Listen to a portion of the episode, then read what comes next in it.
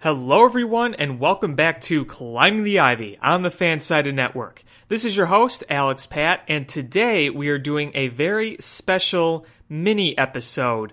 The last time I did one of these by myself, a smaller episode, was to rant about the bullpen. Well, this episode is also about the bullpen, but in a much more positive light.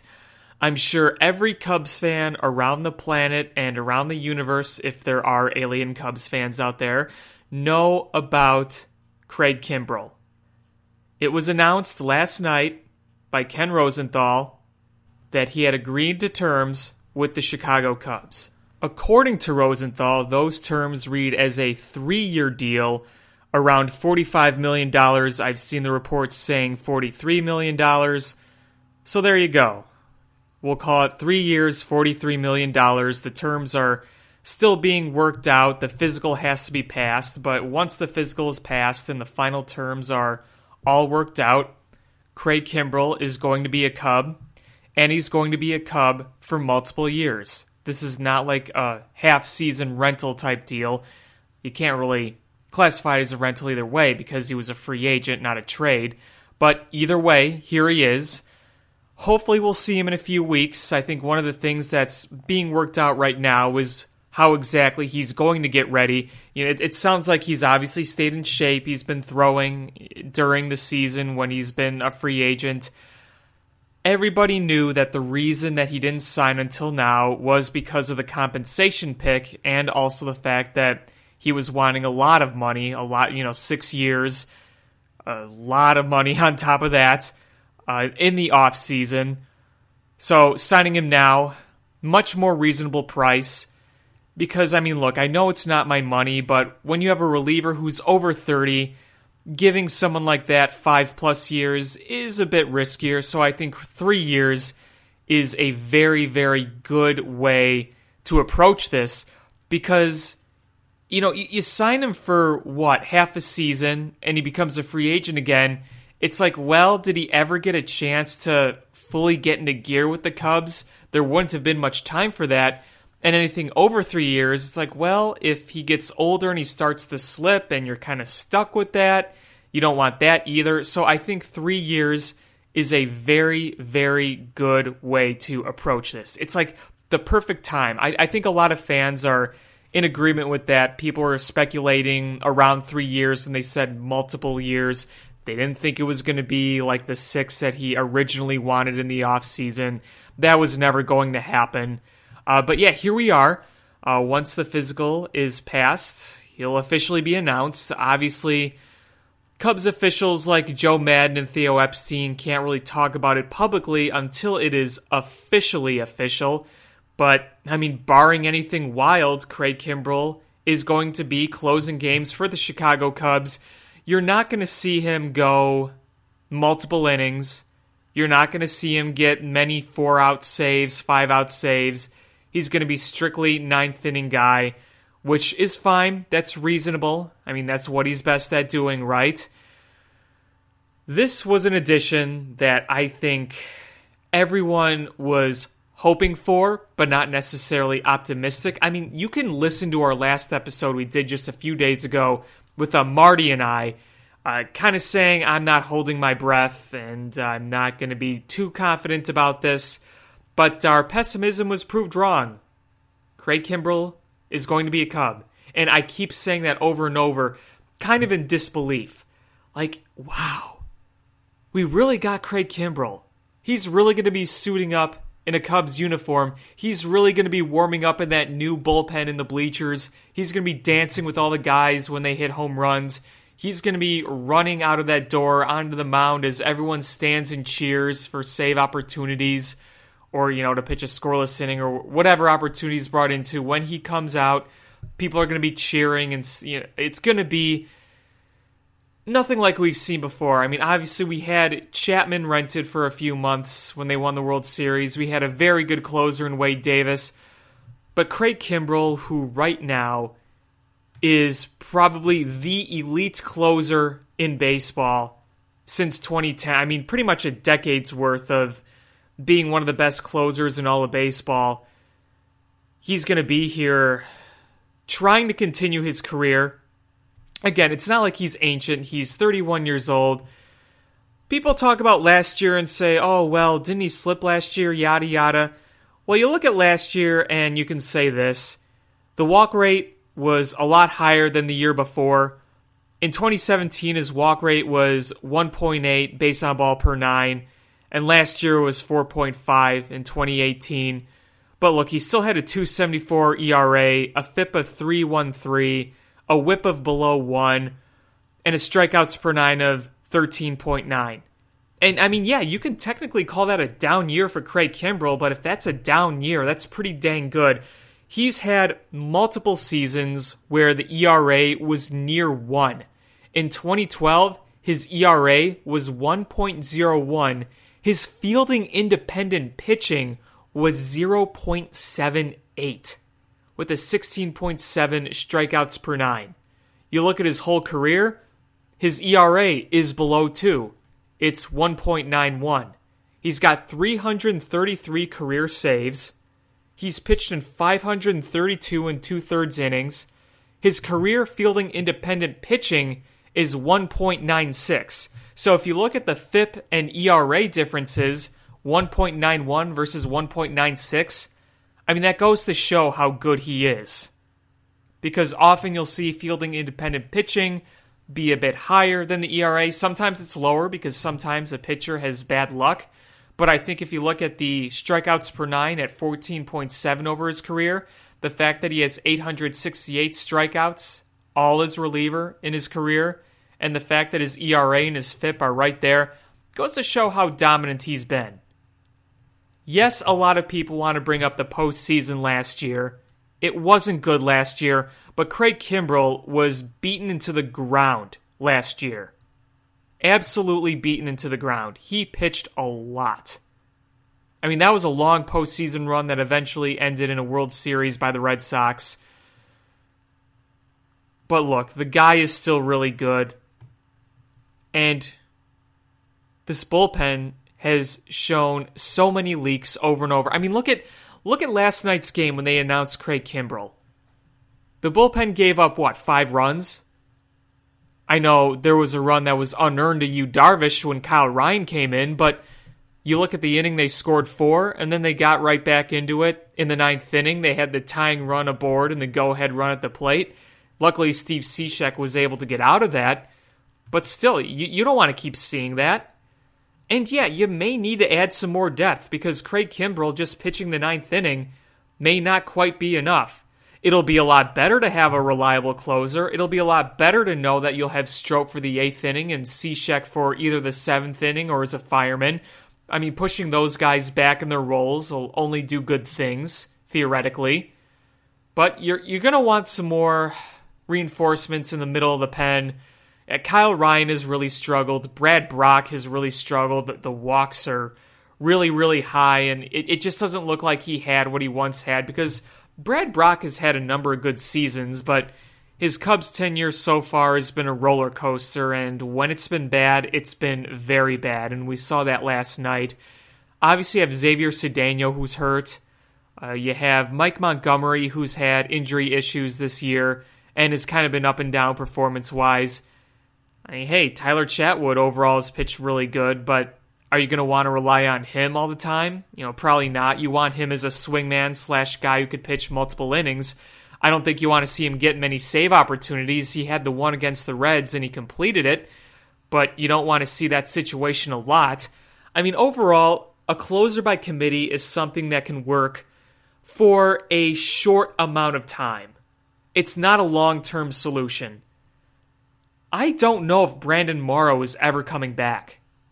I don't think we can really rely on Brandon Morrow coming back at this point. I mean, we've said this on this show many times. But now that you have Craig Kimbrel, it makes Brandon Morrow's status a little less stressful. I mean, if he comes back and he pitches really well, great. That's another weapon in the bullpen. But now that you have Craig Kimbrel, you're not going to sit there and say, well, we don't have a closer still or an official closer, and now we do. We won't have him for a few weeks, like I said, but I mean, hey, you know you're going to have one on the horizon, and you know it is one of the best in the game. So it makes that situation, you know, not as worrisome. The other thing I'll say is when Craig Kimbrel does finally arrive in Chicago, I don't think it's realistic for me or the fans to expect him to be at 100% because, yeah, he's been working during the season. Yeah, he's probably going to be doing some work with the Cubs before he pitches. But I mean, when you don't have a regular spring training like every other pitcher does, things things are a little different. Now, it affects affects everybody differently and you know, maybe he does come out blazing and pitching like himself, but I wouldn't be surprised if there is a little bit of a slow start. It, you know, as long as he can you know, get, make his way to where he is, hopefully by crunch time at the end of the season. And then hey, if it doesn't all come together right away, you'll still have him for a couple of years. So again, that's nice to know about. But yeah, I mean, it's it's a big move. We wanted a big move this offseason. We didn't get it. They said they didn't have any money. And here we are. Theo gets his guy. One thing that's being brought up a lot, obviously, is does this truly signal the end of Ben Zobrist? Because he's on the restricted list, not being paid, is the money this year going to Craig Kimbrel? Because, look, the Cubs were going to have money in the future. I think they have money no matter what, but that's a whole different story. It sounded like from the way they were talking that the whole money issue was strictly this year. We know next year there's going to be some money freed up. We know next year they're going to have that TV deal starting. We know there's going to be money for the future, but it was really kind of a matter of this year. Is Ben Zobrist being on the restricted list and seemingly likely not coming back any part of this? I think it's fair to speculate. I mean, money frees up and you, you want to spend it, then, you know, there it is. Obviously, your biggest need was somebody reliable in the bullpen, and Craig Kimbrel was available. So even though there is no official word, I, I hate speculating. I don't want to say anything definitive until we hear the official word. But I do think it is pretty fair to assume that Ben Zobrist is not coming back. And I wrote about this for Cubby's Crib. The article is going to be coming out if he does decide to call it quits, hang up his cleats, his glove, and be with his family, there should be absolutely no anger from the fans whatsoever. Absolutely none. Family is most important. Ben Zobrist is 38 years old. He did what he was supposed to do. Everything he did after 2016 was gravy. The man that had the most important go ahead hit in Cubs history should get nothing but love and respect from this fan base. I mean, this guy not only an exceptional ball player, but just a really good guy to his fans. And it's really sad to hear about what happened to him. Uh, but, you know, we should respect his privacy. We should respect his life decisions and whatever's best for him. You know, he should do. He's got three kids. If he has custody of the kids, how do you expect him to take care of the kids and be on the road at all times? You know, this divorce in multiple states as a traveling athlete his situation is very, very different than the common man. And there's probably even more to this than we don't know. So I can't judge Ben Zobrist whatsoever on any decision or his absence. Do I miss him? You bet your butt I do. His bat is great to have in that lineup. Even when he doesn't get on base, he has a great at bat every time. But, you know, some things are bigger than baseball, and he has to take care of himself and his kids. So I will always, always respect that. But this is kind of an exciting time. It was really frustrating this past weekend to see the Cubs get swept in St. Louis. The offense went cold. They couldn't hit with runners in scoring position. Obviously, before that series, you had the Philly series, you had the Red series, you had the Houston series you saw some opportunities slip away late, whether you didn't come up with a big hit or the bullpen fell apart late. And uh, again, that that Cincinnati loss that Friday on the 24th of May when Eugenio Suarez hit the go ahead home run, that's when I hopped onto this podcast alone and did that first mini episode about how things were not looking good in the bullpen. You saw a lot of that, and now you're thinking you have a, a long term solution or at least something to really help with this problem. So that's got to feel great. And, you know, there's always excitement when your team lands a big fish. Craig Kimbrel is a very big fish. We look at how important bullpens are in this day and age, and, I mean, they got the mother load.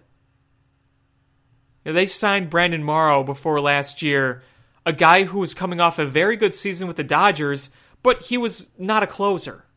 They signed him to be a closer, and he pitched very well when he was healthy, but, you know, then he got hurt and he hasn't really played since mid last year.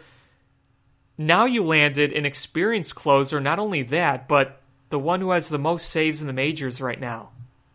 I mean, if he keeps on this path, he's probably going to be a Hall of Famer. And you certainly hope that he could continue to put up great numbers like he has throughout his career here in Chicago.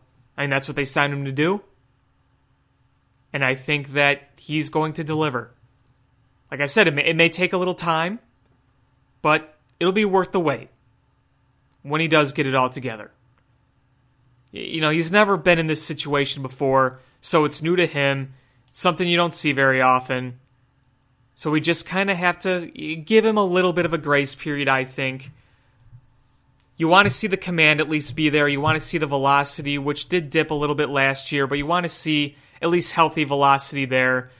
Uh, I know I read somewhere that people were watching him pitch this season when he was just working out and trying to keep shape and whatever, saying he looked electric. So, you know, that's good, right?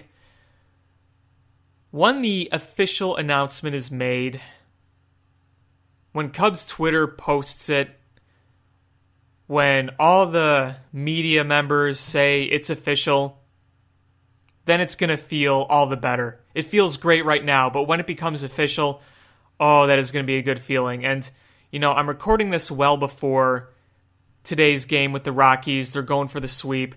It'd be cool if it was announced during the game and they put it on the big video board and everyone stands and cheers. Uh, that would be pretty neat. So we'll see when that actually happens, but it's going to be awesome. Craig Kimbrel is a Chicago Cub. It still feels surreal. It, it feels like a dream. There are so many guys on this team that I never would have imagined would have been Chicago Cubs a few years ago.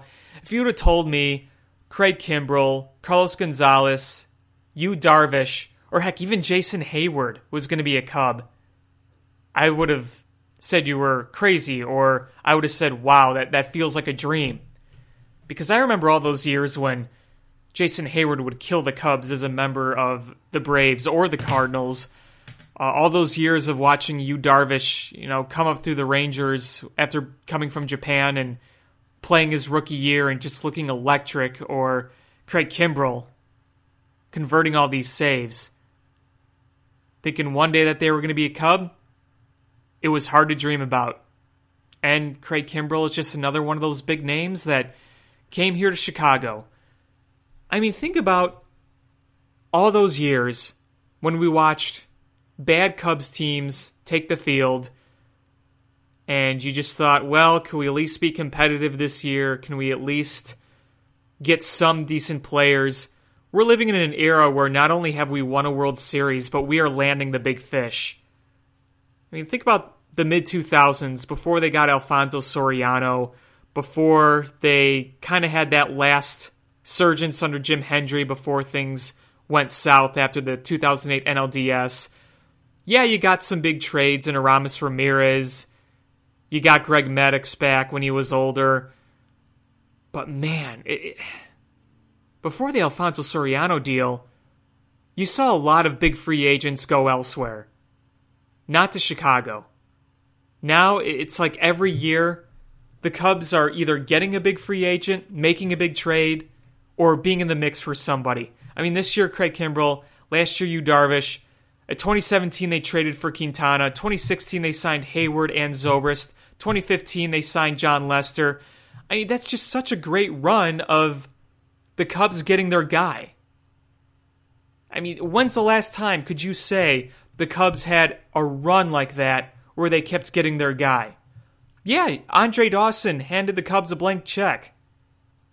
Yeah, in 2003, you traded for Aramis Ramirez, like I said earlier. Yeah, you signed a few guys that once killed you but didn't do much, like Jeff Blauser in the 90s, but nothing like this. Nothing like this. So cherish it. Yeah, you know, maybe the last two years have been frustrating. Since we won a World Series, we expect a World Series every year. We expect perfection. We expect 100 plus wins, even though we know 100 plus wins every year isn't realistic. We still subconsciously want perfection, and we're not always going to get it. But my goodness, if you would have told me when I was a kid that this is what it'd be like to be a Cubs fan, I would take it in a heartbeat. Landing big free agents, making big trades, and winning a World Series, making multiple playoff runs consecutively. I, this is just a reminder for me to cherish it. I express frustration about the team when they're not winning. I expect greatness all the time, even though that's unrealistic. But this is still just awesome. And I wouldn't trade it for any of those bad years that I saw as a kid. I mean, a postseason run by the Cubs was rare. My, my first memories of a postseason run was 2003. Then they had 2007, 2008, but they didn't win a single playoff game. And then from 2009 to 2014, oh, just bad, mediocre to really bad. You know, just losing season after losing season. And now things are very different. And you could hope that this window will stay open for some time. There's a lot of tough competition around them. They have the Brewers and the Cardinals in their own division. They have the Dodgers. They have, you know, if you if you win a pennant, the American League boasts the Astros and the Yankees. But the fact that they're competing every year for division titles and playoff games and World Series titles. I mean, it's it, it, feels great. So that's pretty much all I have to say right now. We'll wait on when the Kimbrel signing becomes official. A reminder you could listen to this podcast on iTunes.com. You could check out Cubby's Crib at Cubby'sCrib.com. You could also follow me on Twitter at ShyFanPat1 and follow Cubby's Crib on Twitter they post all their content, their articles, blogs, all that good stuff on Twitter as well as Facebook and on their website. So, until next time, I'm Alex Pat. Have a great day and go Cubs.